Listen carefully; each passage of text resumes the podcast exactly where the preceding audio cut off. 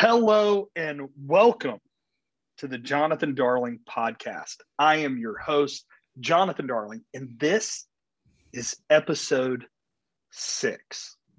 Now, here's what's special about episode six there's some firsts that are going on.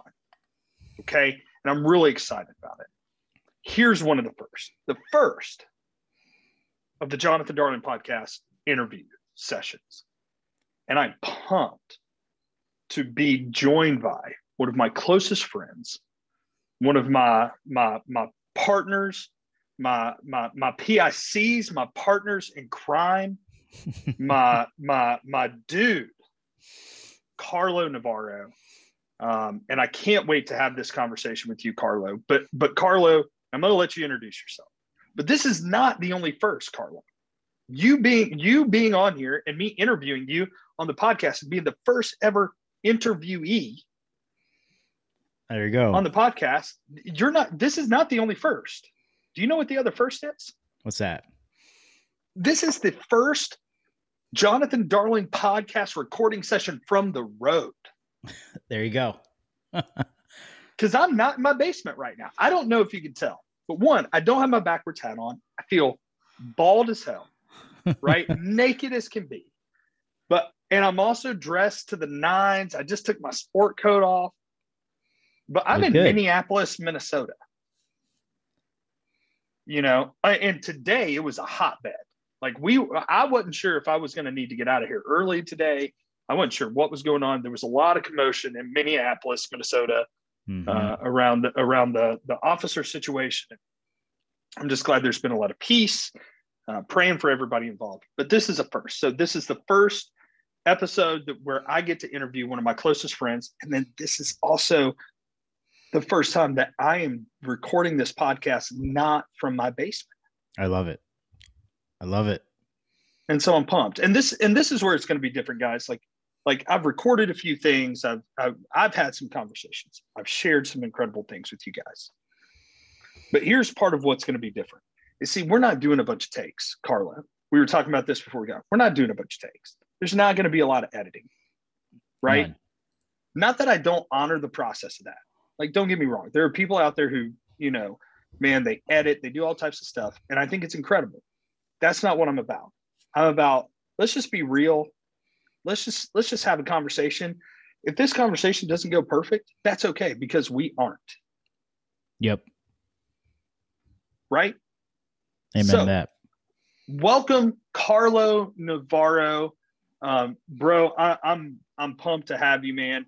So tell tell the listeners, tell them a little bit about yourself, where you're from, um, how you and I met, because you and I have known each other for a long time, and it goes it goes back to back in the day. But but but tell us a little bit about who Carlo Navarro is. Man, okay, we can go back there. We can get there. Um, but first, I'm pumped, man. I'm pumped to be here.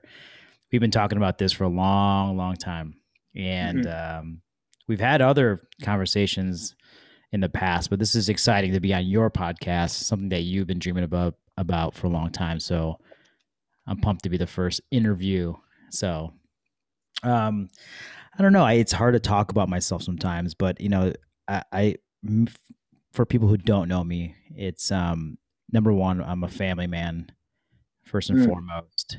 Uh, I'm an entrepreneur, and we'll get into it later. But I've now deemed myself an an athlete uh, pursuing. Yes, some, you are pursuing some goals in that area. Um, but you know, I I grew up in Detroit, Michigan. Uh, went to school at Ball State where we met. Chirp chirp. At at, at a fraternity, um, the same fraternity, and we weren't actually that close there. We we knew of of each other. Um, and then um, you were a um, few you were a few years uh, ahead of me, I believe. Yeah, a few years ahead, and I remember this uh, good looking kid coming into the fraternity house. And then uh, I was right behind that kid. I, that kid that kid came in the fraternity house, and then I was walking in next. I mean, um, if you could imagine this kid coming in, last name Darling, it just kind of made uh, you know everything good. that's right. Yeah, just well, because you, I think, I think you were you were a junior or senior Um, the year that I the year that I rushed the the because I was a freshman in 2001. Okay. And yeah, oh two I I was I would I graduated so yeah, which is crazy by the way because I like my high school is now planning our 20 year high school reunion, wow. right? Which makes you I was telling my wife that and she was like, "Dang, like bro, you're old." I was like, yeah, like that was 20 years ago. We 20 yeah. years ago, you and I met. Yeah. We met first time. And then, you know, I I moved to Chicago right after school to pursue uh, my career in in advertising and ended up getting into startups and entrepreneurship and building a bunch of companies that eventually failed a bunch um, and and which is fine um, and had a few successes and I think um, when we reconnected was when I started noticing like you putting out more content out there, you hmm. know, mm. either it was like Facebook or LinkedIn. And I would, I, I saw that and I said, oh, hey, that's great. That's sort of the things that I'm trying to do. And it was good to see someone I knew uh, in the past, you know, putting themselves out there, putting out their thoughts and ideas. And uh, we reconnected. Man, has it been like a couple of years now? Two, three years now, probably. So no, man, it's been longer than that, Isn't and that's what's crazy. It feels like it's only been a few years. Yeah, but really, because as you were just talking about it, it was it was six years ago six that I started. Years. Yeah, I started writing, and I started um, I started doing some more stuff, putting some more stuff out there, writing about sales, leadership, motivation, right? Different things like that. And if I can look back, I want to see because now that you mentioned it, I actually, I actually want to look. I actually want to look at this. so let's see if I can go all the way back.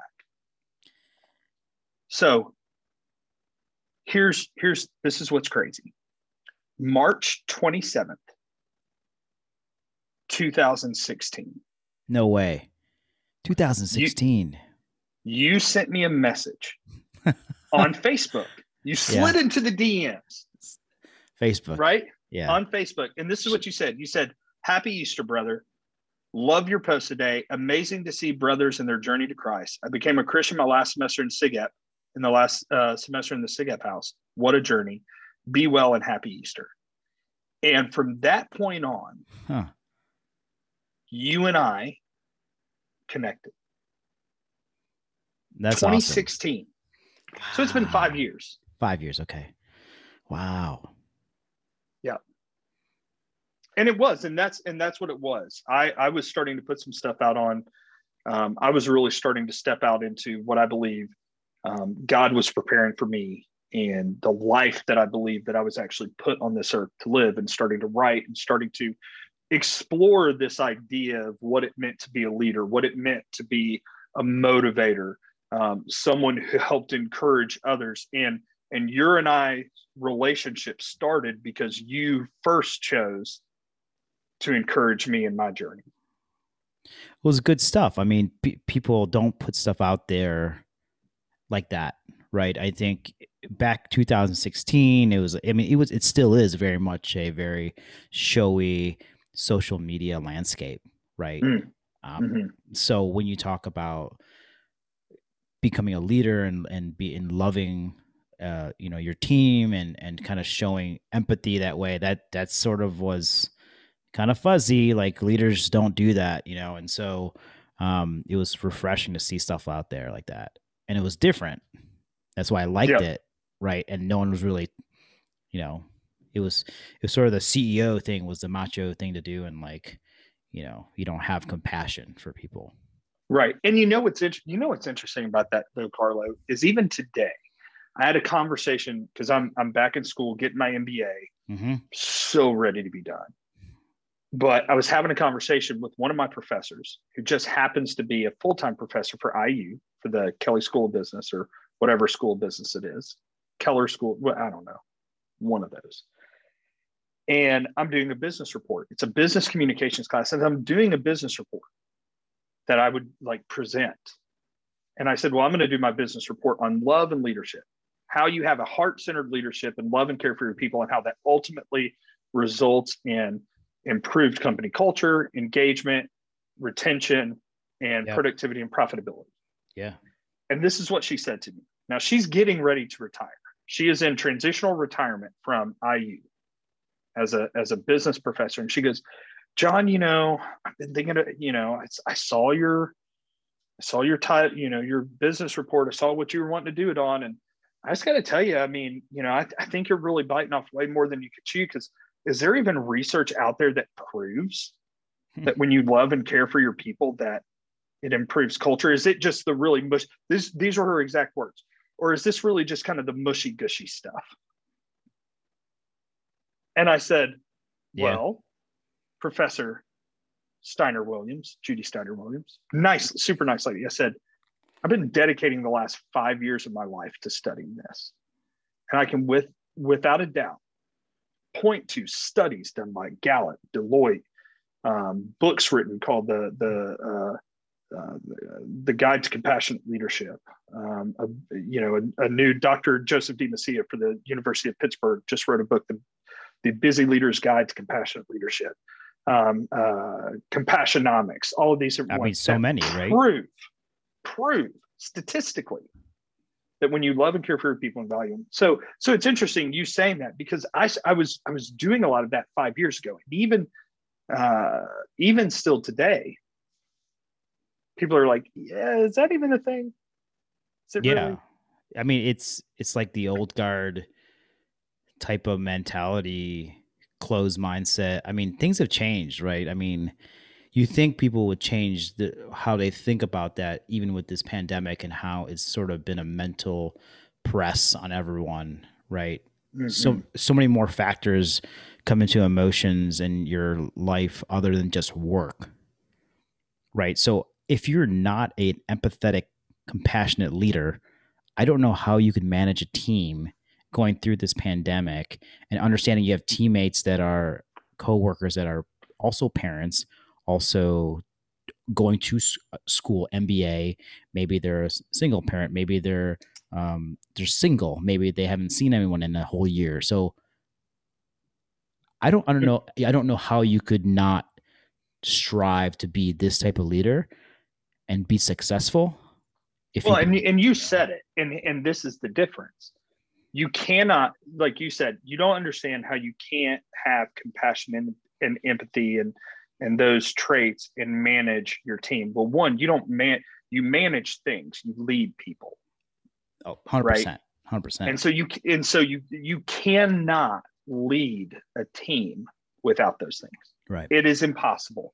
And you might be able to get people to do things because of authority position, but you will never truly lead them and get out of them what God has put in them because you are not leading and helping bring that out of them. And it's just it's just true. But but that's that's about that's not. But you you were so supportive of me.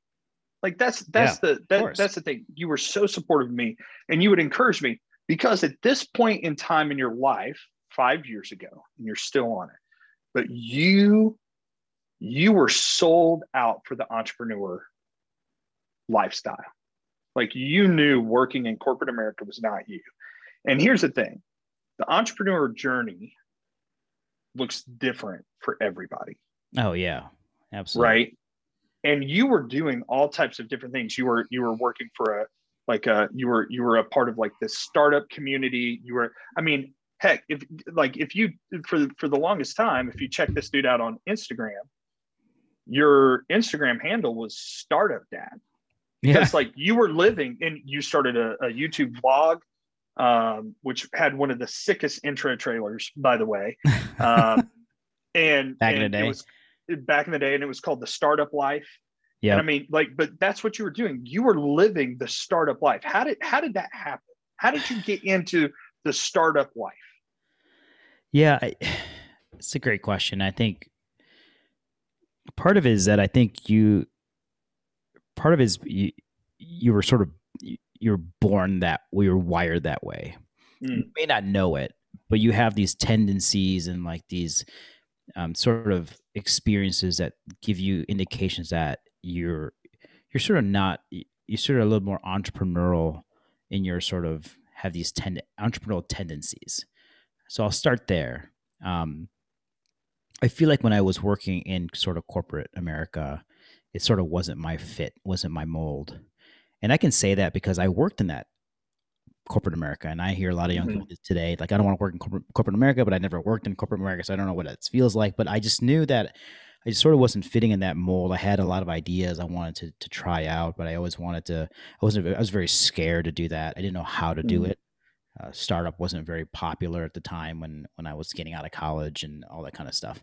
Um, I got into it because I had left like a larger company and took a chance to work um, with a smaller company in sales.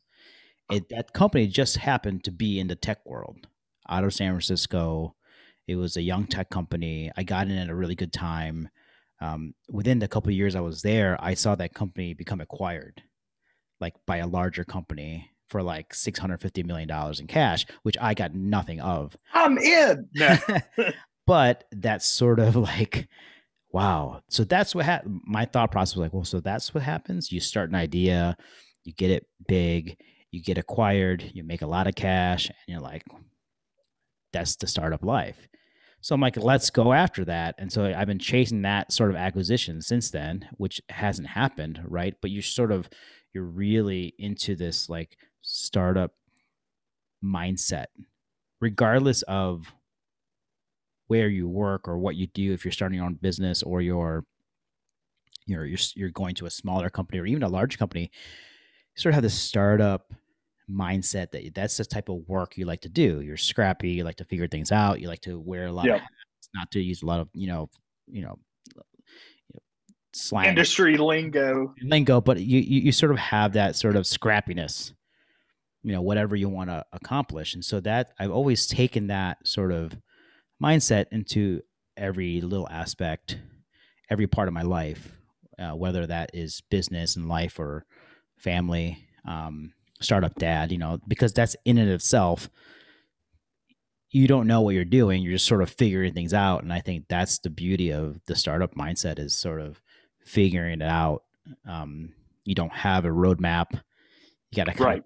Pave your own way and you're going to make a ton of mistakes but you got to have that sort of that mindset to know that you're going to fail and you're but you're going to learn faster.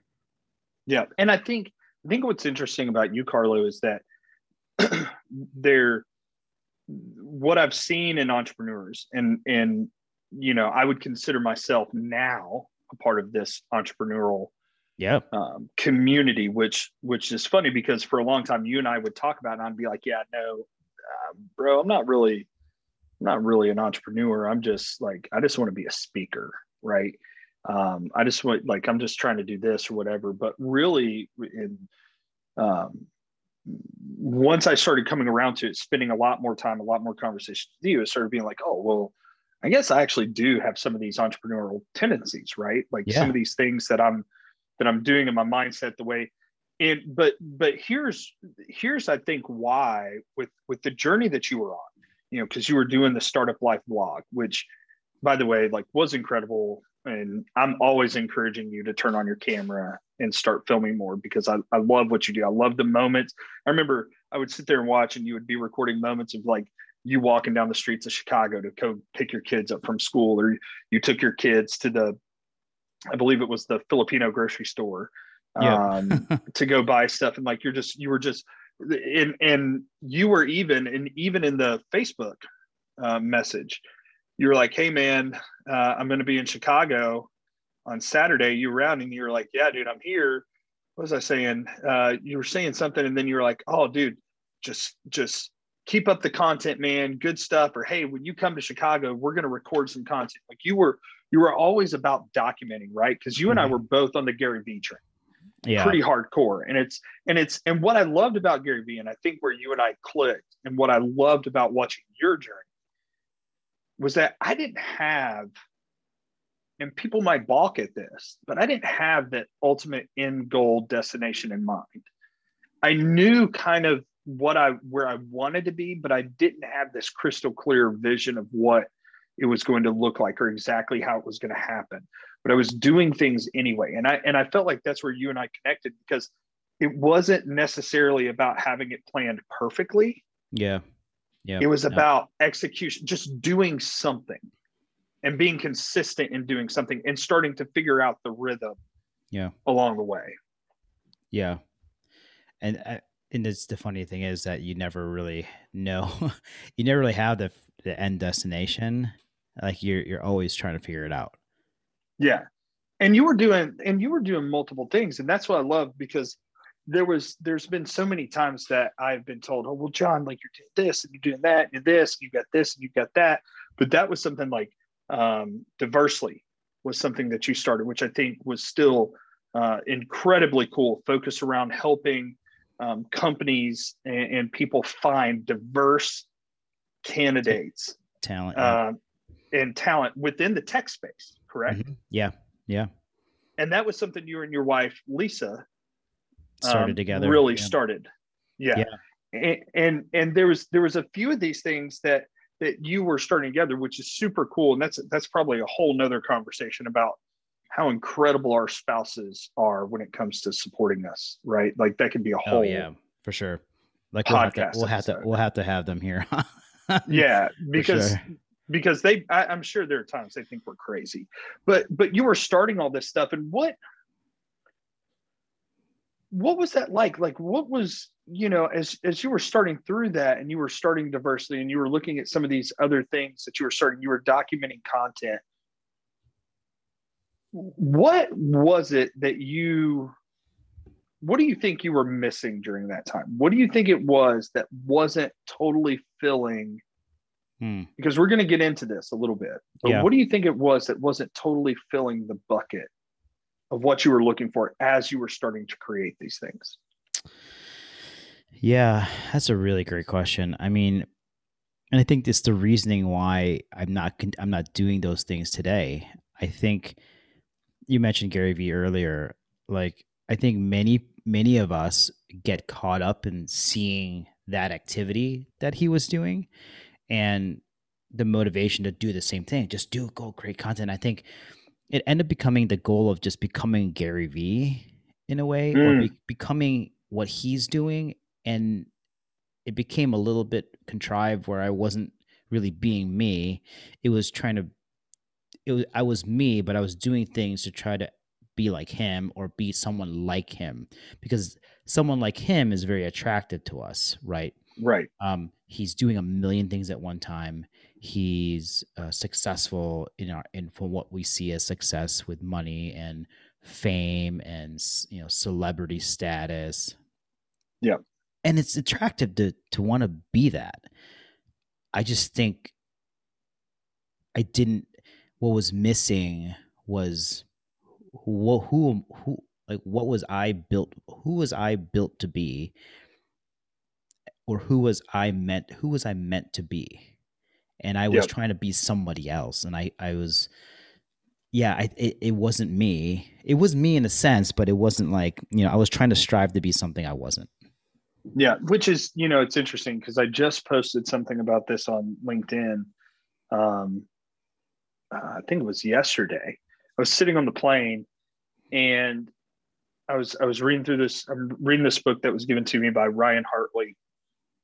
Shout out Ryan, my British brother um, and uh, it's called The Way of the Warrior. Um, and it's it's a great book. It's right here. It's it's uh, by uh, Raphael McManus, and he was talking about that. Like we were all given these unique talents, gifts, and skills. Mm-hmm. The difference between the the difference between a warrior and someone else, and this and this guy uses the idea of, and it, it's a it's a book about Jesus, but he, this guy uses the idea of like the samurai life that the talents, gifts, and skills, the things that we were given, aren't about us. They're, it's not about our fame, because mm-hmm. because warriors seek greatness, but they seek greatness in how can they serve other people to their best ability with what they've been given, mm-hmm. versus mm-hmm. versus fame. And I think and I think oftentimes for myself too, the the the goal watching Gary Vee and do, and seeing all these things and seeing the celebrityism and and the and and like it's just all the cool content and everything that's being put out and you know Yeah. getting followed around by a camera guy like D Rock and all that stuff and it's like it's like who is that about? Yeah. And, and when I was when you know and and and I'll be honest, there were often times that becoming a speaker and motivator and writing and all these things, it was more about me and what I was trying to become versus it being about what I was given so that I can give to other people. mm-hmm. Yeah, I mean, hundred thousand percent. I mean, you you suggested a book, um, ch- you know, chasing the lion or chase the lion. Um, Mhm. By Mark. Batterson. And the one quote in the book was where I think now what I'm doing today, and we'll probably get into the whole golf stuff. But oh yeah, we um, will. um, he said something really interesting in there is like you know chasing your dreams isn't about achieving it your dreams it's about inspiring others to chase theirs Mm. Mm. i mean sit on that for a minute Like that's so good. i mean of course like that is i think that's where it's at and i think that was was, was missing before in my earlier career was like i was chasing the dream for me I was trying to inspire other entrepreneurs to like chase to become a, you know, and and and, I, and I'll give it to Gary Vee. I I want to say maybe that's what his thing is. He does inspire so many other people to to to do. Yeah, I don't think Gary Vee is about himself. Like as much No, as yeah. everything is on him, I think he I think he genuinely wants other people to stop placating to the societal requirements that have been put on us that don't mean jack Hundred percent. and and become who and do and follow what we're passionate about, which is an incredible transition. because th- this is one of the biggest reasons why I wanted you on the podcast. Obviously, because you're one of my best friends. You, I was, I think, the very first ever podcast interview I ever did. Yeah, which is Was- still out there. You should which is- listen to it. Yeah, which is it's great. Was on your podcast. Yep, that was short lived. there was, Uh, it was a couple, short lived. but your but episode, great. your first, your episode was. I mean, you if you're you got to go listen to it. Um, maybe I'll I'll give you a link to it. It's on it's on podcast, but Apple Podcast. But yeah, your your story. If you if you want to learn more about Jonathan Darling here, I mean, there's some incredible stories in there that you you actually talked a little bit about with a few of your earlier episodes. Uh, but we go a little bit deeper. Um, Yeah, so- I- we we we got into like that was like a Joe Rogan podcast, like Rich Roll. Like I mean, it was a long. We spent Mhm. some time, yeah, um, and I st- I still remember getting the first. You you did a trailer, all the Yep. all the fancy production things that I'm not currently doing, right? Um, and no, and again, no disrespect to the to the podcast community and the people who put in tons of work and effort to make their podcast incredible. Um, I'm not saying that that's not what I want, but that's not what I have the bandwidth for at the at the moment, right? But um, Yeah. but I remember hearing the trailer and being like, "Dang, like I sound cool, like I good. sound like someone I would want to listen about." I Um, love that trailer. yeah, it was, it was so great, It's so and good. but you know like like you know I, I the the very first podcast i was on was yours and what i think is incredible is you have been exemplifying you know if we want to use mark batterson's chase the lion reference you have been exemplifying chasing the lion for a long time i think personal opinion that you were chasing the wrong lion hmm and I think you're chasing the right one now because there's a different spark in your eye when you talk about it. There's a different thing. But here's what's really cool. And this is where I think like this is one that I want to give you big props and kudos to, for because the the father that you are. Because when I look at your kids, right, and and and your daughter and her, you know, her her love for cooking and then her love for ballet and and and you you showing her through the startup life, being the startup dad, that hey, stepping out of your comfort zone is okay. Going after and trying things is okay. And and you know, she's I mean, she's basically the next prima ballerina. If she wants to be, right? I mean, if she wants to be like, but she's incredible because she's gotten into some pretty, pretty incredible ballet schools, some, yeah. some opportunities um, at some different camps, or I, I don't know how ballet works, but, but you have constantly been this inspiration for your kids because I don't ever remember as a kid looking at my parents and going, wow, they're really trying to do something. Like they're really trying to accomplish something cool and different and chasing their dreams. And that's something that you've always done. But I think I think the dreams were still a little bit um, within the confounds of what society and I think a little bit your parents and your yep. family would have told you that that this is what it needs to look like mm-hmm. and you've drastically changed you have taken you have taken a 180 now because it's not about business anymore. You're still doing business you're still doing that stuff. You you you do some freelance marketing and all these different things but your dream is different now. What and i want you to say it out loud. What is it that you are chasing? What lion are you chasing now? Well the lion in my life is the pga tour. Professional let's golf. go let's go. Professional golf. Uh, it's it's crazy to say it, uh, and almost like should I even be saying it? But it's almost what they say. You know, if it's not crazy, it's not big enough. Right. And you know, I think a lot of us have dreams of starting a business and and becoming independently, like as an entrepreneur. And like I'm doing that right now. Like I look back, I'm like I'm I'm doing work for different clients. I'm I'm kind of running my own thing, and I'm like, is that too small? Hmm. it's too small because I, I feel like it's not not saying oh I've done it, but that's that was like the that was the benchmark before. Right. Like someday I'm gonna be independently working for myself. Right. And then you get there and like, okay, now now what? Right. I'm doing it. Doing it. But and I'm, I love it. Right. It's it's but is this providing it? what's crazier? Yeah. And it's interesting because this love of golf golf is something that you've always had. You you you golfed when you were in high school, right? Mm-hmm. You you were a golf you you golfed when you were younger. Um and you know but then you quit because you went to college.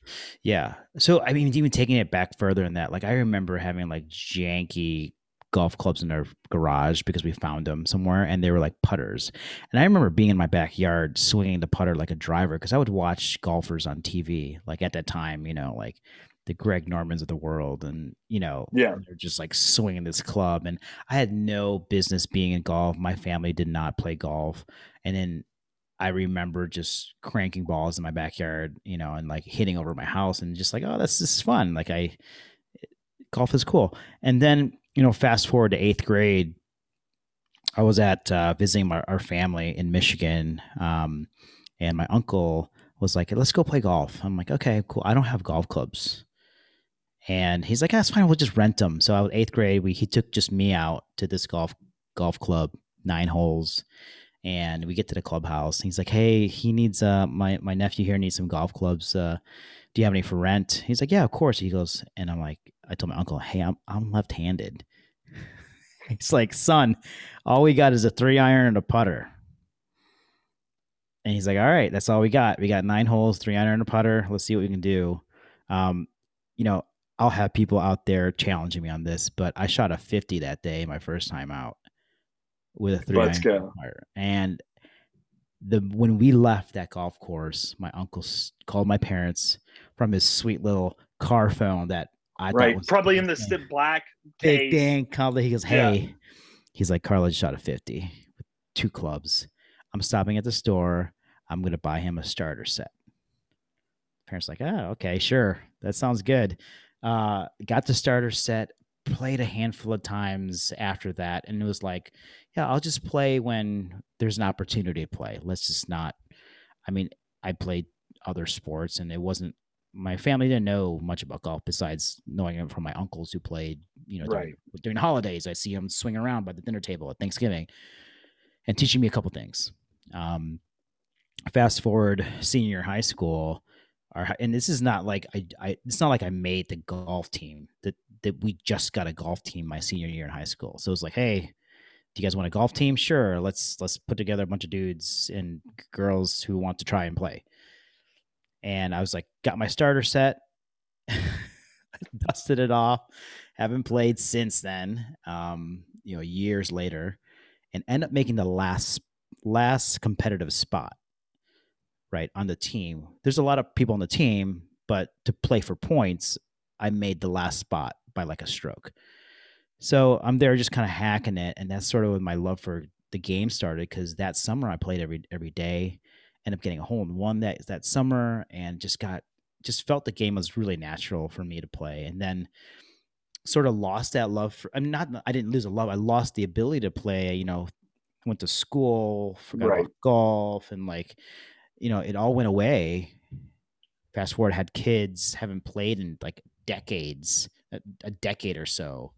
Um, and that's this past summer was when when pandemic hit, and Lisa was like, "You got to get these boys." I have, you know, I have four kids. My my two boys are just running like crazy around the house, and they're like, "You got to get these kids out of the house." I don't know what you're gonna do. Hey, the only thing open right now is it's the golf course. Like, let's go to Play It Again Sports, get them two clubs. I found my clubs, which I tried to sell. A three iron and a putter. Let's Which I- see if they got what the old man had. Well, my new clubs, unfortunately, my starter set got stolen when I moved to Chicago along with my bike. I have this new set that I got. Crazy side story. My one of my other really great friends was dating a girl at the time who was an engineer for um, Cleveland, Cleveland clubs, Cleveland Nice. golf. And uh, she was uh, engineering Vijay Singh's club. So he's a right-hander. He's brand new at that at that time. These Cleveland CG2s for you golfers out there who know these CG2 irons are just phenomenal. Um, apparently, protocol for engineering golf clubs, you have to make a right hand and a left hand. Mm. So she had a left hand set in in a box, all the heads, and she called up my friend and was like, "Hey, do you know anyone that plays left handed?" He's like, "Yep." Here's his address. Says shipped it out to me. Got fitted for these clubs. I still have them. I'm still playing with them today because I'm not buying new clubs. Like and and you know these are the same clubs I've had forever that I'm playing with right now. So, anyways, we dust them off. Um, one quick bus stop before I get to that story is that you know we we we we run into times in our lives where, where things get difficult and I'll be transparent about that. Like I tried to sell these clubs more than more than twice. Yeah. Because I wanted we needed to pay for things. We needed to, you know, pay for bills. We need to get some some food. I mean, it just it was that sort of like you go through those moments. But for some reason I could not sell these clubs. And who knew that I had to help I had to keep these clubs for some reason Yeah, you did. and pen like fast forward again to when I went out with my boys, the love for the game ignited because you know things were shut down, but we were on this golf cart like free as a bird, flying, having a blast. We, we were I was thinking about I wasn't thinking about golf. I was thinking about just like having fun with the boys, and they took a real, you know, intense like liking to the game. And I thought to myself, man, I I miss this game. I Yeah. really miss this game. Where what and I and those thoughts in your head about at the end of your life, what do you think about like regrets? What if I gave this a shot? What if I gave this a shot earlier in my life? What what ifs? And I'm like, why not now? Is it too crazy to think about taking this to the next level? And that's in Yeah. November. I posted about I'm going to pursue this as a personal goal. I don't know where it's going to go. I'm going to put in the time. I'm still working full time. I got kids, um, but I'm going to be a student of the game. It's all new to me. Everything's changed in this game. You would not believe how much technology has come into play, the amount of information you can consume online to learn from coaches.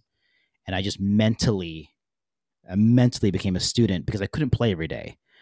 I don't come from money. I don't have privilege to go out and play every day. I didn't. My we're not part of a country club. I'm playing the park district courses here, municipal courses, and you know ended up um, having the opportunity to visit some family in Florida. Made sure I put enough in, enough time to get my handicap, so I can have the chance to give this a shot. and I did. And it, you know, in yeah, it's, it's been a crazy journey how much like you can learn and just like shape your game and kind of come out of nowhere like still crazy to think I could have a shot at this. And I say that because um, I was able to get my handicap over several rounds. Um, been over a decade, and I end up getting a 2.4 handicap. Um, which is incredible. which, I which, mean, which, yeah, great. which, which my goal was to try to make it to a qualifier to get to a larger championship, and it, and it so happens I feel like you know everything's for a reason. The minimum handicap to apply to play in a qualifier for the U.S. Amateur Championship is a 2.4. I got a 2.4, applied, accepted July 12th, Lakeshore Country Club. If I make the cut, I get to Oakmont, which has hosted the U.S. Open for a very long time, multiple times, and that's in August. And so my goal right now is to get my game up to par, to make the cut, and to get my butt to Oakmont. And here's what's like, like to me, like, dude, just hearing the story, I get so freaking jazzed by it, right? Like, I Me too, get so, I get so freaking pumped up because I remember you calling me and telling me, be like, bro, I started playing golf again. I think I'm a, I think I'm gonna try to become a professional golfer. By the and you and you set some crazy far off goal for yourself, right? And you're like, man, 10,000 hours. If I do 10,000 hours, it's basically like 10 years. I'll be 50. I'll at least be able to maybe turn pro by the time I'm on senior you tour. know, on the senior tour. That was the goal. The goal was senior tour. The goal was Yeah. at 50. I'm 42. Yeah. And I, and I looked at it and like, we were talking most of the time we talk, we talk on FaceTime. And I was like, no, bro, like we are going now. Like, like it is now. Like we, like you were doing this thing. Like I felt it in my spirit. And because here's the thing, you look back, your your family, your family's heritage, where you're from, sports are not something that you chase. Right. Like that's that's just not. And so when when you went to college, everything was very practical. It was you go to college for this to become a doctor or to become this or business, right? Mhm. And I think you're one of your only siblings who's not a doctor, right? Or so, or so dentist or something, right? And it's like, no, like this is, and and for for a lot of for a lot of um, immigrant Americans, right? This is very this is very traditional, right? Yeah. Like you come to America, you take advantage of the school system, um, and you become a doctor. You become you you go to school and you learn these things. There's not a lot of time for for for unpractical, unrealistic chasing dreams, right? The dream is different. And and what I think is so incredibly cool is you've always had this little off tick. You've always had this little bit of, yeah, but this is where Carlo Navarro sits. This is where Carlo lives. This is where startup dad lives. And and what's been incredibly cool throughout watching you, you know, and, and being connected with you and being one of your friends over the last five years is being able to see even the difference in the time that you spend with your kids. Because I've always admired you as a father and the and the and the intentionality that you have with your children. But now being able to go out and seeing pictures of you caddying mm-hmm. for your son yeah. who who has an incredible love for the game like you do. And you wearing did in the caddy, didn't it say Navarro on the back of the shirt? Yeah. I got the caddy bib. right? Like, and your son who who plays pretty well for a kid who's never really played golf before. yeah. Yeah. It was, it was Um, pretty impressive. You know, and but but you are you are instilling this this idea within your family. You are leaving the legacy of no dream is too big. No dream is too wild. No dream is too crazy because because we know who we were created by. Yeah. And we know what we were created for. Yeah. And there's one thing to tell, and by any means, like, right, as parents, like, we're all, I'm not perfect. Like, get that straight. but it's, um, it's one thing to to encourage your your kids to to go to to say chase your dreams, right? Um, but there's one thing to also like do it, try to do it yourself, whether or not I make the PGA tour or not. It's the act of trying. It's going to yep. be more, more impactful, not for one my kids, right? To show them that you can go do, you can you can strive for something crazy that you think is out of this world. Um, that's one part, but also what we talked about earlier is like can I inspire people to do something in this space, which I feel golf has a has a reckoning moment um, mm. coming. Um, it is we all know it's it's a very rich white you know old man sport. Um, there's been some good strides with people of diverse backgrounds making it in the sport, but they're not. It's not. It's not there yet, and but also part of me is like I I can be someone who can prove that you don't have to come from a place that's like you did you don't have to grow up on a golf course. You don't have to right. have like all the the trainers and the and and the coaches and access to all this stuff because you know what you don't have to. It's it's about grit, and I want to prove that.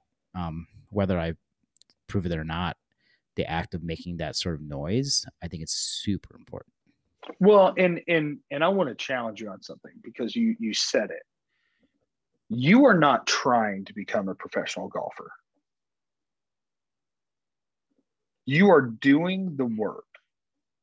You are you are you are doing the things that need to be done in order for you to have the opportunity to be a professional golfer. You are doing. You are not trying. You are doing. Touche. And I I think that's where the inspiration comes from. Because you're doing these things. Mm-hmm. People don't get inspired by talk, they get inspired by walk. They see people doing it, right?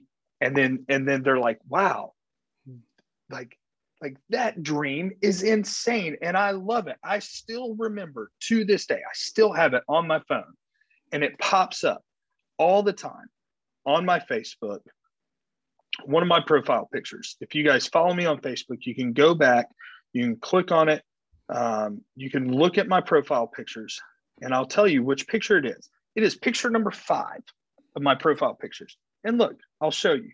Yep. Love it. Because you made this, you made a fake magazine cover for me. And it was Speaker Magazine, issue 124 for June of 2020, from local workshops to the most sought after leadership coach. Jonathan Darling.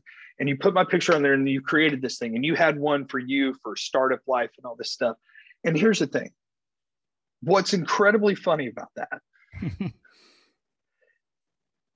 is because of the things that I was doing, people thought that that was a real magazine cover. Mm-hmm.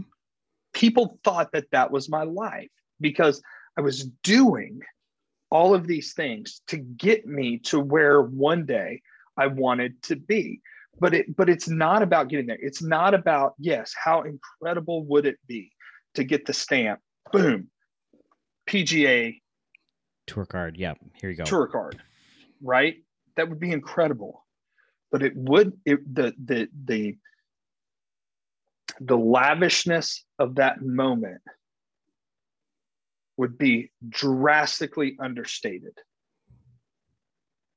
if it wasn't for the journey and the grind and the fighting all of the people who were saying that's the that's the craziest, craziest dream thing. I've ever heard. who, what makes you think that at 42 years old you can become a professional golfer? Who do you think you are? How dare you disrespect the game? All the hating that you've already gotten that moment, that stamp, it wouldn't mean anything if it wasn't for all of the moments of doubt, all of the moments of, is this what I need to be chasing? Is this what I need to be doing? And the thing is, your kids wouldn't be inspired. The yeah. people around you wouldn't be inspired. I would not be inspired by by you saying, you know, maybe that dream is too wild and crazy and too big, and maybe it's not practical. So maybe I need to get my head out of the clouds and I need to go back to chasing after some of these things that, yeah, I kind of like, but they don't set me on fire. Mm-hmm. And that's Yeah. what you're doing. It's funny, man. Like I don't like we we talk a lot, and it's like when you said something like you know when, when you start to talk about being practical and like kind of backtracking, but you got to realize like God doesn't put these things in your heart. I mean, there's there's a reason for this stuff. Yep. It may not be understood. It may seem out crazy, um, but I feel for the first time the goal here isn't about me. I Which think, most people would think it would be because it's like, yeah, oh, but you want to become the professional golfer. No, no, no, no, no. Yeah. That's a part of that's a part of the equation. It is not the answer. right. That's the path, right? This is the path that I'm taking, but this is not the goal. Isn't about me. Um, will it be? Would it be nice? Yeah. I mean, of course. Like, well, who wouldn't want to play golf for your living, right? I mean, everyone talks about I want to retire and be be a golfer, but it's funny because like even my wife, um, my wife went to dinner with some friends, and um, people were like, "Oh, I hear about Carlo's golf stuff." She's like, "This is crazy." Like, he's he's sort of talked about this stuff. He's he he, you know, I I haven't been like. I haven't put as much content as I did before about my entrepreneurship and marketing, all this stuff. This is more like behind the scenes, something's growing. We're like, hey, like I hear about, you know, it's happened multiple times where people kind of mention like what's going on with the golf stuff. It's kind of different, Yeah. and it's it, it's kind Well, of crazy. before you were trying to garner attention for yourself yes, because it was about it was about the the celebrity, limelight. Yeah, yeah, the light and and that attention, like Gary Vee. But this isn't this isn't what this is about. This is about that there's this there's a question, and I don't know anybody listening to this, whenever you listen to it, there's a question that often is inside of us. And it's and it's do I have what it takes? hmm am I good enough for this? Am I it do am I enough? And do I have what it takes to chase after something so incredibly big and audacious and and and terrifying? Knowing that there's a chance that I might not make it. I might fail horribly but am I enough to try to figure that out anyway? Yep. And that fear is what makes people backtrack, right? And that's fear is what makes people say, "Well, forget it. I'm just gonna, I'm just gonna do what I normally do and move on in my life. And I don't bother anybody. No one's bothering me." Yeah, and that's the conversation. And you and I, a few weeks ago, that's how the book. That's how the book Chase the Lion came out Yep. because we were talking about a few things and and a few other things happening in your life, and you're like, man, I just don't know. Maybe this maybe this dream is just because here's the thing I, yeah you know people think that oh you have this dream like i can't tell you how many times i have to sit back and go man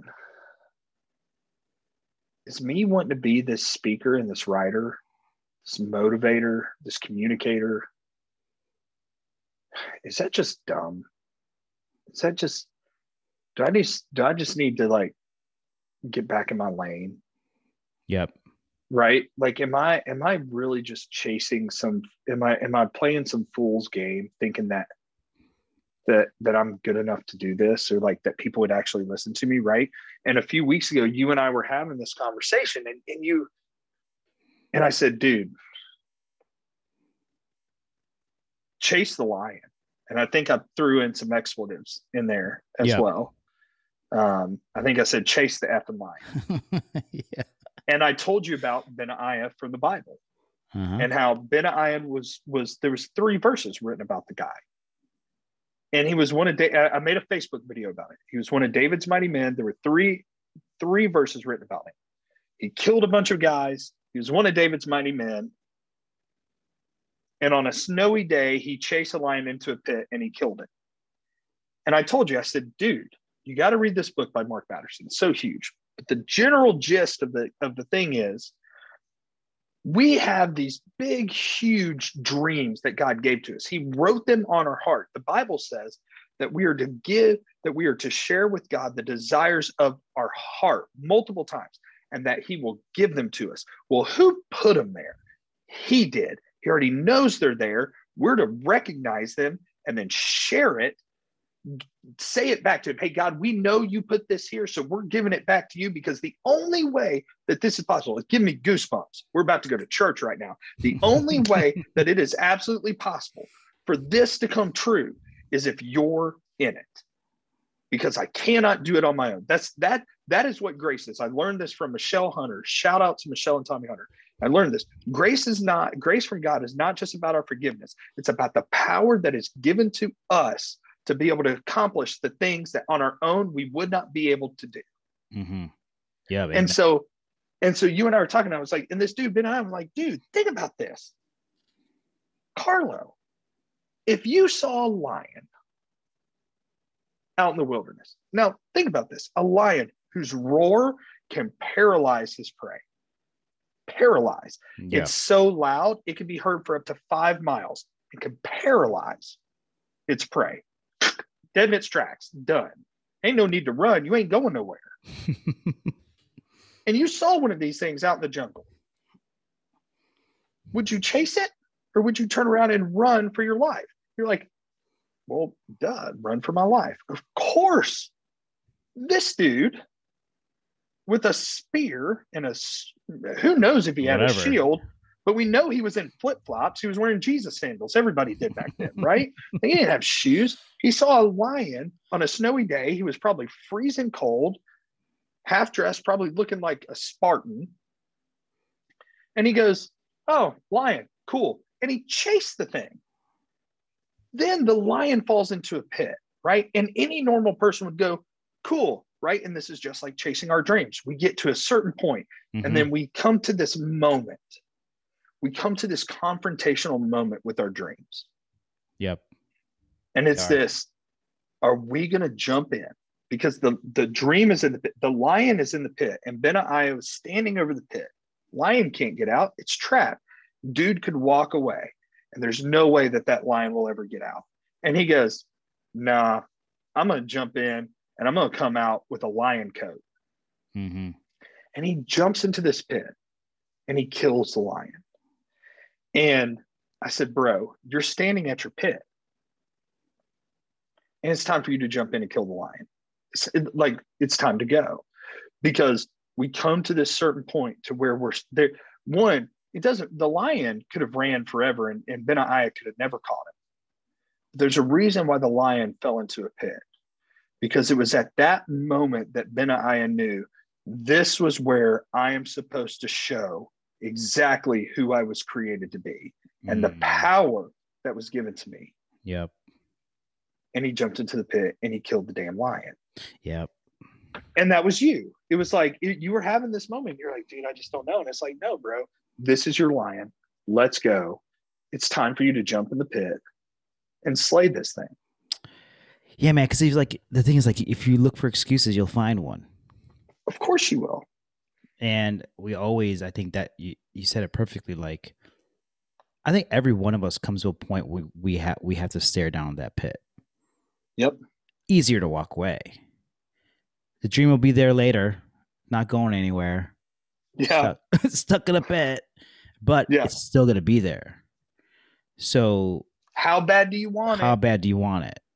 Are you are you i mean like you know, this is where it gets serious. You chase this thing. Now it has an opportunity to fight back. Now it has an opportunity to bite back, yeah. to scratch back, to injure you, to hurt you, to maul you, to break you down, right? There are all these possibilities that your dream, because because chasing after so something so audaciously big, it is terrifying. Paralyzing. Paralyzing. But it's worth it and the dream's not gonna get any smaller, right? Like no. because for the for golf, right? Let's say I make the cut. I'm gonna make the cut. I make the cut to go to U.S. Amateur, right?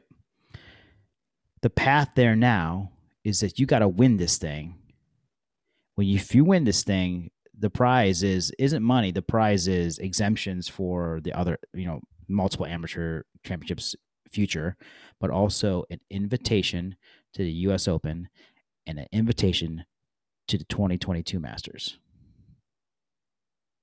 Let's go. The dream just gets bigger and more paralyzing and just huge.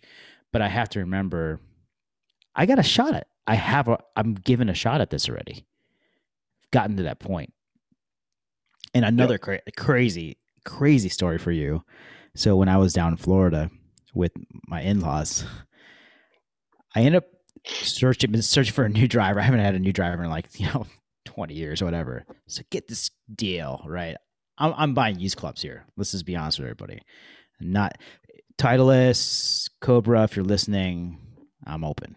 Let, let's go. Let's hit go. your boy up. Hit, hit me up. Hit me up. The I'm future hitting, face of golf, right hit, here. Hitting, hitting Cobra right now. So, anyways, new Cobra driver, not the new one. You know, the one season before. You know, after practice range, is in a golf cart. My my father-in-law, love my my father-in-law. He's amazing. Always been supportive of these these crazy dreams. He's always like, yeah, go for it. He's like, let me. He goes, put the golf cart back in the garage. I go, no, I'll get it. He's like, no, no, no, I'll, I'll go get it. It's early in the morning.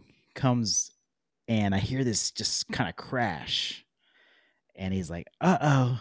I'm like, what happened? He's like, uh, I think I owe you a new driver. And I hit this thing probably, you know, a few times. I was with my boys. I was trying to get them prepared for their tournament. I was going to caddy for them. So I only got to hit this thing a couple times. I'm like, man, this thing is amazing. Haven't felt this driver in a while. Look over. This thing is snapped in half. This shaft Oh is my just gone. And my reaction is like, that's all right. No, don't worry. He's like, you're not mad. Like people are like, you're not mad. And you think I'd be mad? But I was like, for some reason, I wasn't mad. I wasn't mad. Right. Right. The driver wasn't exact. So I had I had gotten fitted for a driver. The PGA Tour, uh, I'm sorry, the PGA uh, store here in Chicago was nice enough to have me come and and fit me for a driver for free, um, which is awesome. And they gave me the specs of the driver. It was a Cobra. They gave me exact specs of the shaft for all you golf fans out there. Of the exact shaft, I needed to shorten. I'm a little shorter than most people. I needed a 60 gram weight. I needed a stiff shaft. This driver didn't come with that. It was a little bit off, but you know, it was a deal of a lifetime. I had to just get it. Um, and then my father-in-law ends up snapping this shaft in half. So he's like, he, I'm gonna pay for a new one, dude. Like, I, please just go to the store. There's a there's golf store down the road. I get to the golf store, I get out and I show this the guy there. He's like, What in the world happened to your golf? I'm like, I, I told him the entire story. He's like, he goes, Unbelievable. He's like, Let me look around. Let me see if I can find one for you. And he's he's running around the store. I'm following this guy. And I'm like, sir, I, I was like, you know, I'm trying to get prices out of this guy because I'm like, I know what these things cost. I, I don't want to pay that. I can't pay that much for it. And he's like, no, no, no, I'll give you a good deal. I'll give you a good deal. Don't worry about it. He's like, I found a perfect one for you. I found the perfect one for you. It's and I kept asking what the specs are. He's like, no, no, no, you'll love it. I'm like, man, this guy won't tell me any information. He puts the shaft and he's like, all right, here you go. Let me he goes, I'll help you out with the price.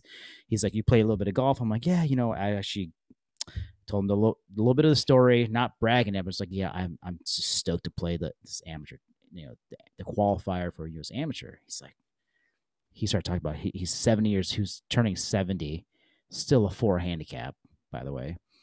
And he was just talking, we were just talking about golf, and he looks at me, he's like, you know what? It's yours. Go get him. Mm. The shaft was cut down to my exact specifications that I was fitted for months ago. So now I have a driver that is the exact driver that I've been needing to get to play my type of game. But this whole like thing happened. I'm like, I'm thinking, I'm thinking, bad luck, bad luck, man. Snapping a driver and how this doesn't have. Why would this happen? I'm trying to like, you know, train, do some training here, and then this 200 some dollar shaft is like, it's yours. Go get him. and you know, like that story brings it, it brings me to tears, which I'm a crier anyway. So, but but what's amazing is so many people could think that that's coincidence. Mm-hmm. But what people have to understand is that there are often times where there are confirmation confirmations given to us that that we're on the right path. We're going the right way. And this is this is one of them. Yeah. Because because that that that guy, that 70 year old, he didn't think your dream was too crazy. No, he was just like, yeah, heck yeah. He's like, was- bro, go get it. Let's go. He said, go get it. And I'm like, I I was like, sir, I, I can't take this. I cannot take this. He's like, he's like, just take it. It's yours. And like, go get it. I'm like, yeah, I'm gonna get it. I mean, it was just like I couldn't. I, I was just, just beyond. I could. I was speechless. I came back. I'm like, you'll never guess what happened. Like, unbelievable.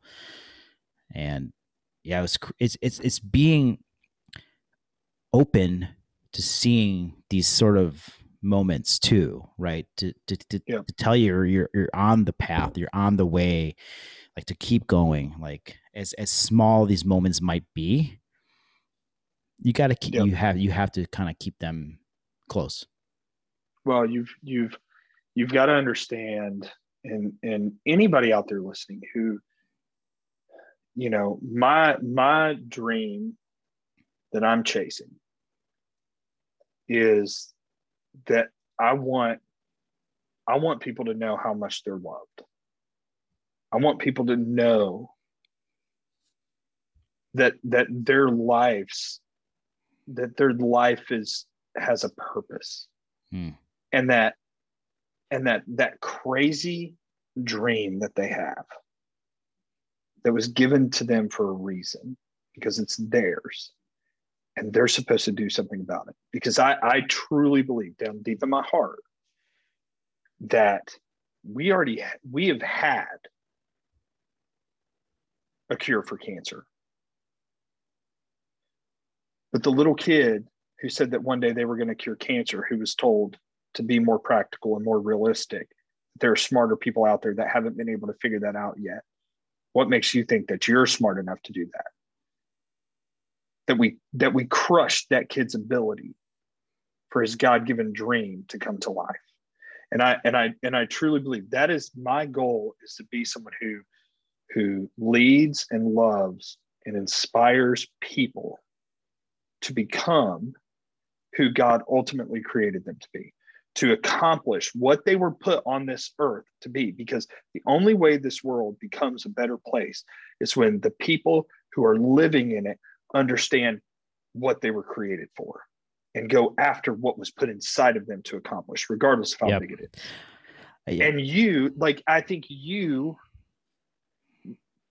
you are personifying that. Like like and people might say yeah but john like there's a difference between curing cancer and golf is there like may like look but maybe it's carlo chasing his dream to become the pga tour get his card to play in the masters to, to, to, to just play in a tournament on tour maybe that's the fuel to the fire that a kid needs for Mhm. them to think that their ability to cure cancer isn't crazy. It's funny you say that. I get kind of like, you know, it's when you have these crazy dreams, you sort of start to think about when those th- when those dreams come to fruition and how they manifest. And I often think about when I if I win a tour, if I win a tournament, and you have the stage, right? God gives you a stage to do something. What would you say? And for me, it's like when I kind of lay down night sometimes, I think about what would I say. You know, people will say, you know, how did you like accomplish this on your own? I'm saying, I feel like part of my moment is staring right in that camera, and I know, um, you know, when when Collin Morikawa won and, he, and he's looked in the camera and thanked and thanked Tiger Woods, I think that's fantastic, right? For me, if I could have an opportunity to look in the camera and be and tell every person out there, like, no dream is ever too big or too crazy to go after, and I want to be proof of that. Yeah. And that's it. And I don't think I don't think me and you are on very different paths. We're just uh, at different channels of doing that. Yeah. And and and that's that's what this that's what this world is about. That's that's that's what this that's what this thing called life is about. You know, in in in in we need, you know, we'll land the plane here for you guys who are continuing to listen because Carlo and I could probably go on all night. Yeah, thanks but for that's sticking what, around if you're sticking around. Yeah. But that's what this life is about. It's not about surviving. Mm. We weren't put on this earth to survive. We were put on this earth to thrive. And the only way that we thrive is by helping people become and do the things that they were created for. And that does not look like the societal norms that everybody thinks that it is.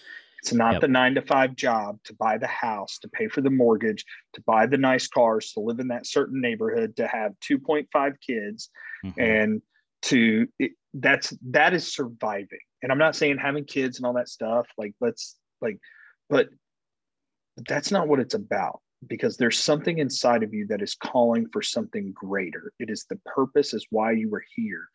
And and oftentimes that purpose is is is manifested in what will ultimately help the greater good of the people around you. Yeah because if you ask people like sitting around and and you know in i remember i used to ask people all the time that i work with in in in the larger companies like what would you do if you could do anything you want?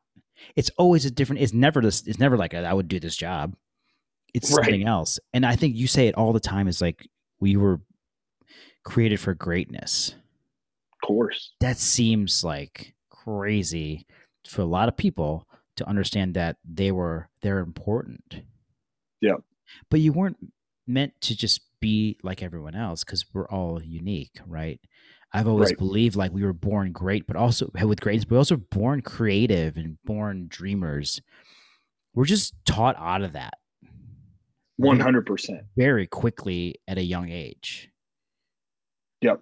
And I don't know why it's like that. Well, yeah, I, I, mean, we do know why, but it's it's that's a whole nother podcast. Yeah, too. but it's be, but it's because it, it it's it, it's really simple broken people create more broken people. Hmm. And we live in a world of broken people who have been told that their dreams are too big and they're too re- unrealistic, that they need to stay in their lane. They need to do this stuff. I was told as a little kid, you know, I can't play football because I'm too small. I've never played before. I'll get hurt. I don't know how to play.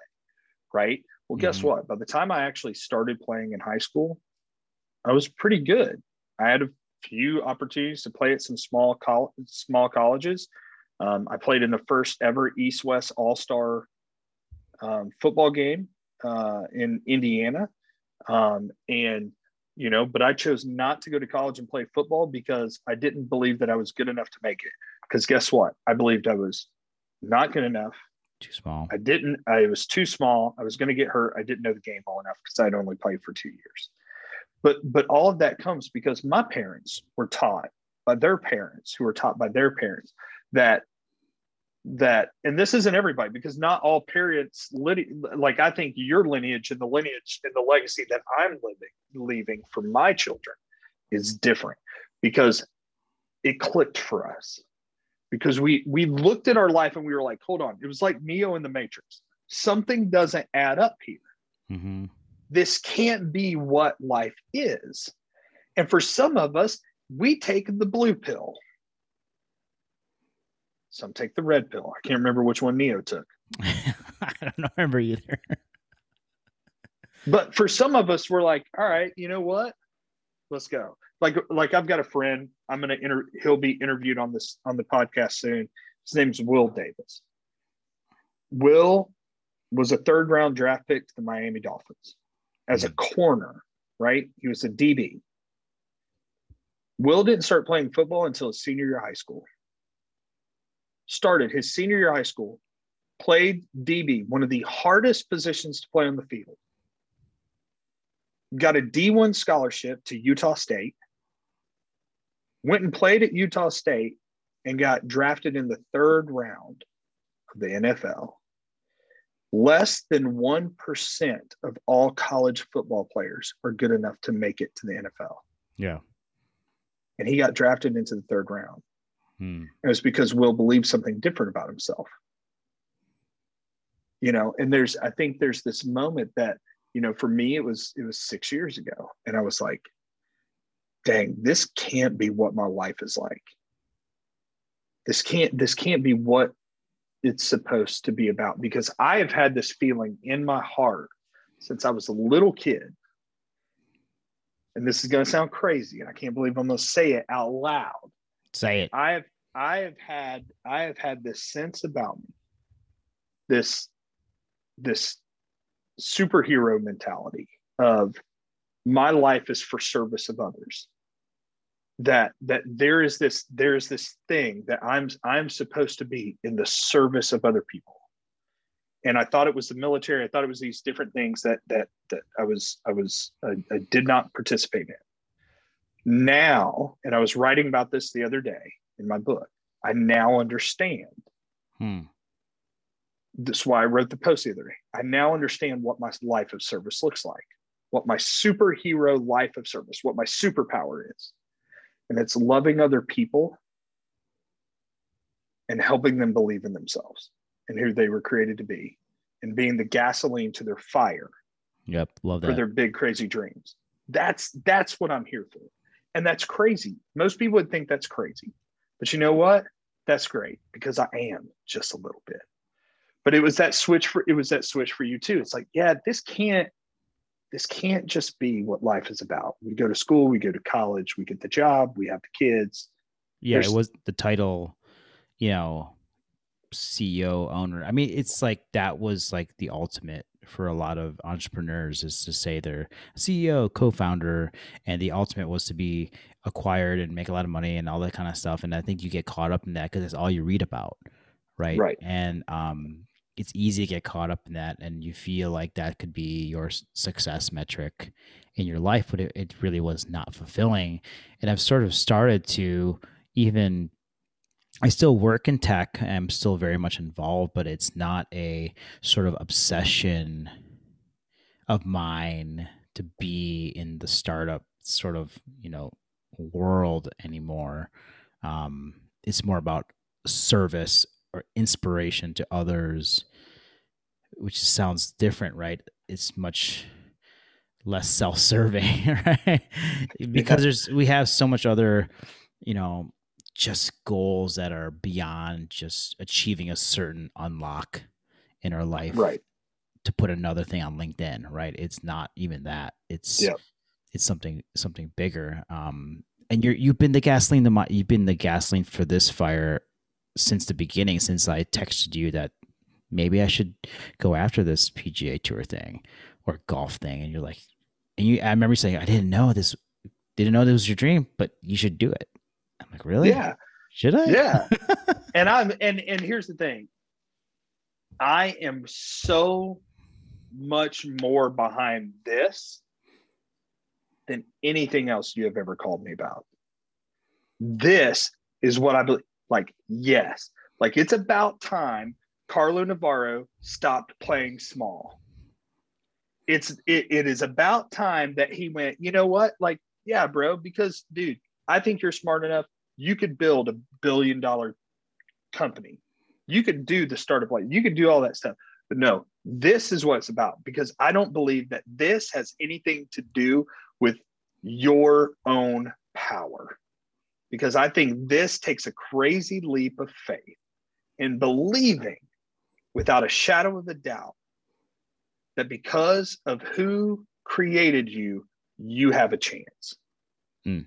and it, it, it almost it's, it's even crazier because it seems like it's coming from left field like this random idea that i have or some sort of crazy mystical far out dream about playing golf Yeah. and you know it's it's crazy to look at moments of people saying things that I without me kind of promoting this. And I had a coworker after a Zoom call say, Hey, can you hang out for a few minutes? And I said, Sure. He's like, Hey, I just I saw that, you know, you have this sort of kind of passion for golf and I just want to say that's really great. And I just started talking about it. I'm like, this is crazy. Like I I haven't like promoted this stuff too much, you know. It's like kind of keeping it in. Um, but yeah, I'm hoping to do the same thing, document it, but in a way that's it's different, right? I want it to be um, you know, inspirational in a way and just so I want to yeah. document the process because the process is so crazy to get into this world. It's almost yep. they make it so difficult for anyone without the privilege or the um, opportunity. And I love the quote saying, "Talent is everywhere, opportunity is not." Yep. There are people out there that are super talented, more than people on tour today, but because they can't get on a golf course and they can't afford the clubs, that's the only that's their blocker. Yep. Well, there's a, rec- there's a reckoning coming for that. I think you know. Yeah. This, well, and I and I think it's even like one of my favorite movies of all time is with Shia LaBeouf, the greatest game that ever that was ever played, um, the greatest game ever played, and it was him winning the U.S. Open, mm. uh, Fran- uh, or sorry, the uh, the yeah, it was the U.S. Open. U.S. Um, US I believe it's U.S. Open. Yeah, it was the U.S. Open. Uh, his name was Francis Ouimet, and and he won the U.S. Open against um, you know the the British champion, right? Who was coming over and um, and uh, he was a kid who was poor and you know and had this crazy dream that everybody thought he was crazy that he could be this professional golfer and he won the US Open as an amateur. Yep. Against professional golfers. So it's possible. Here's the thing once it's already been done, the four minute mile was said to be impossible. Hmm. There was one guy that believed it was. And he went out and he ran it. And then guess what? Running a less than four minute mile, breaking four minutes in the mile is now something regular. Yeah. It happens all the time. It happened. It took one person to go, hmm, no, I think I can do that. Yeah and mean, that's it. Happened. And, yeah. And that's you. That's you of going, can somebody become a professional golfer at 42 years old? Well, hell yeah, they can because yeah. I'm about to do it. Watch. Watch me. I'm a dad pursuing a PGA. That's what I say. Yeah. Watch me. Like let's like let's go because and and and that to me, man, that is what I think makes your makes your story incredibly cool. I think it makes it incredibly special. Um, and I, I can't wait to continue to watch as you progress. I can't wait to, you know, because I don't, I don't, I don't talk often in ifs and maybes, you know. So I can't wait until you win this amateur tournament and you qualify for the US amateur, right? And then I can't wait to have you on the podcast as we're getting ready for you to play in the US Open and at the Masters. And that all I ask, and I'm and, and you heard it here first, that I get to be your caddy so that I can be out there cheering you on, you know, being being your mental guru out on the course um, because it's going to happen one day. It's not it's not a question of of if, it's a question of when. When. Yeah. When? And for all the haters and all the doubters, it's not about you. This is not nothing that we do. Me wanting to become a motivational, inspirational speaker, author, it's not about proving haters wrong. It's not about proving doubters wrong. Because guess what? That energy, that's negative. We don't need it. We're we're we're creating, we're what we are doing is we are proving the ones that believe in us right and the one who created us right. Amen. And that's it. And so, Carlo, the, obviously, we've had an incredible conversation. We could continue talking. No edits. Like, do, do you guys get this? Like, this is just free flow conversation. Okay. This is this is this is the real deal. Um, how how can people follow you? How can they support yeah. you, how can they cheer you on on this journey? Yeah. So my website, carlonavarro.com. You'll see the different things there that I'm doing, entrepreneurship, uh, the golf stuff is going to be on there. Instagram, it is at carlo.golf. Super easy. I'm documenting most of everything golf there, but I hope you guys join me in a journey at, for the qualifier because I am planning on documenting the entire process. Um, I've never done this before. Um, you know, never stepped onto this qualifying match. Don't know what it's like. Um, who knows who I'll meet. I'm hoping I can record a bit during it and man, just just join in this crazy journey. I think it's gonna be fun and um, you know, hit some shots. And now, ladies and gentlemen, stepping into the box. Carlo Navarro, golf clap. And then when they and then when you hit the ball, somebody, some some random person in the crowd is going to go, "Get in the hole!" right? Yep. It's probably it's going to be awesome. Yeah, I can't wait. It, and it probably will be me being being the crazy guy uh, watching. But seriously, guys, uh, check Carlo out. Follow him on Instagram. Um, you know, check out his website. Um, uh, I'm telling you, you'll you'll be inspired. Inspired. You'll you'll you'll be encouraged.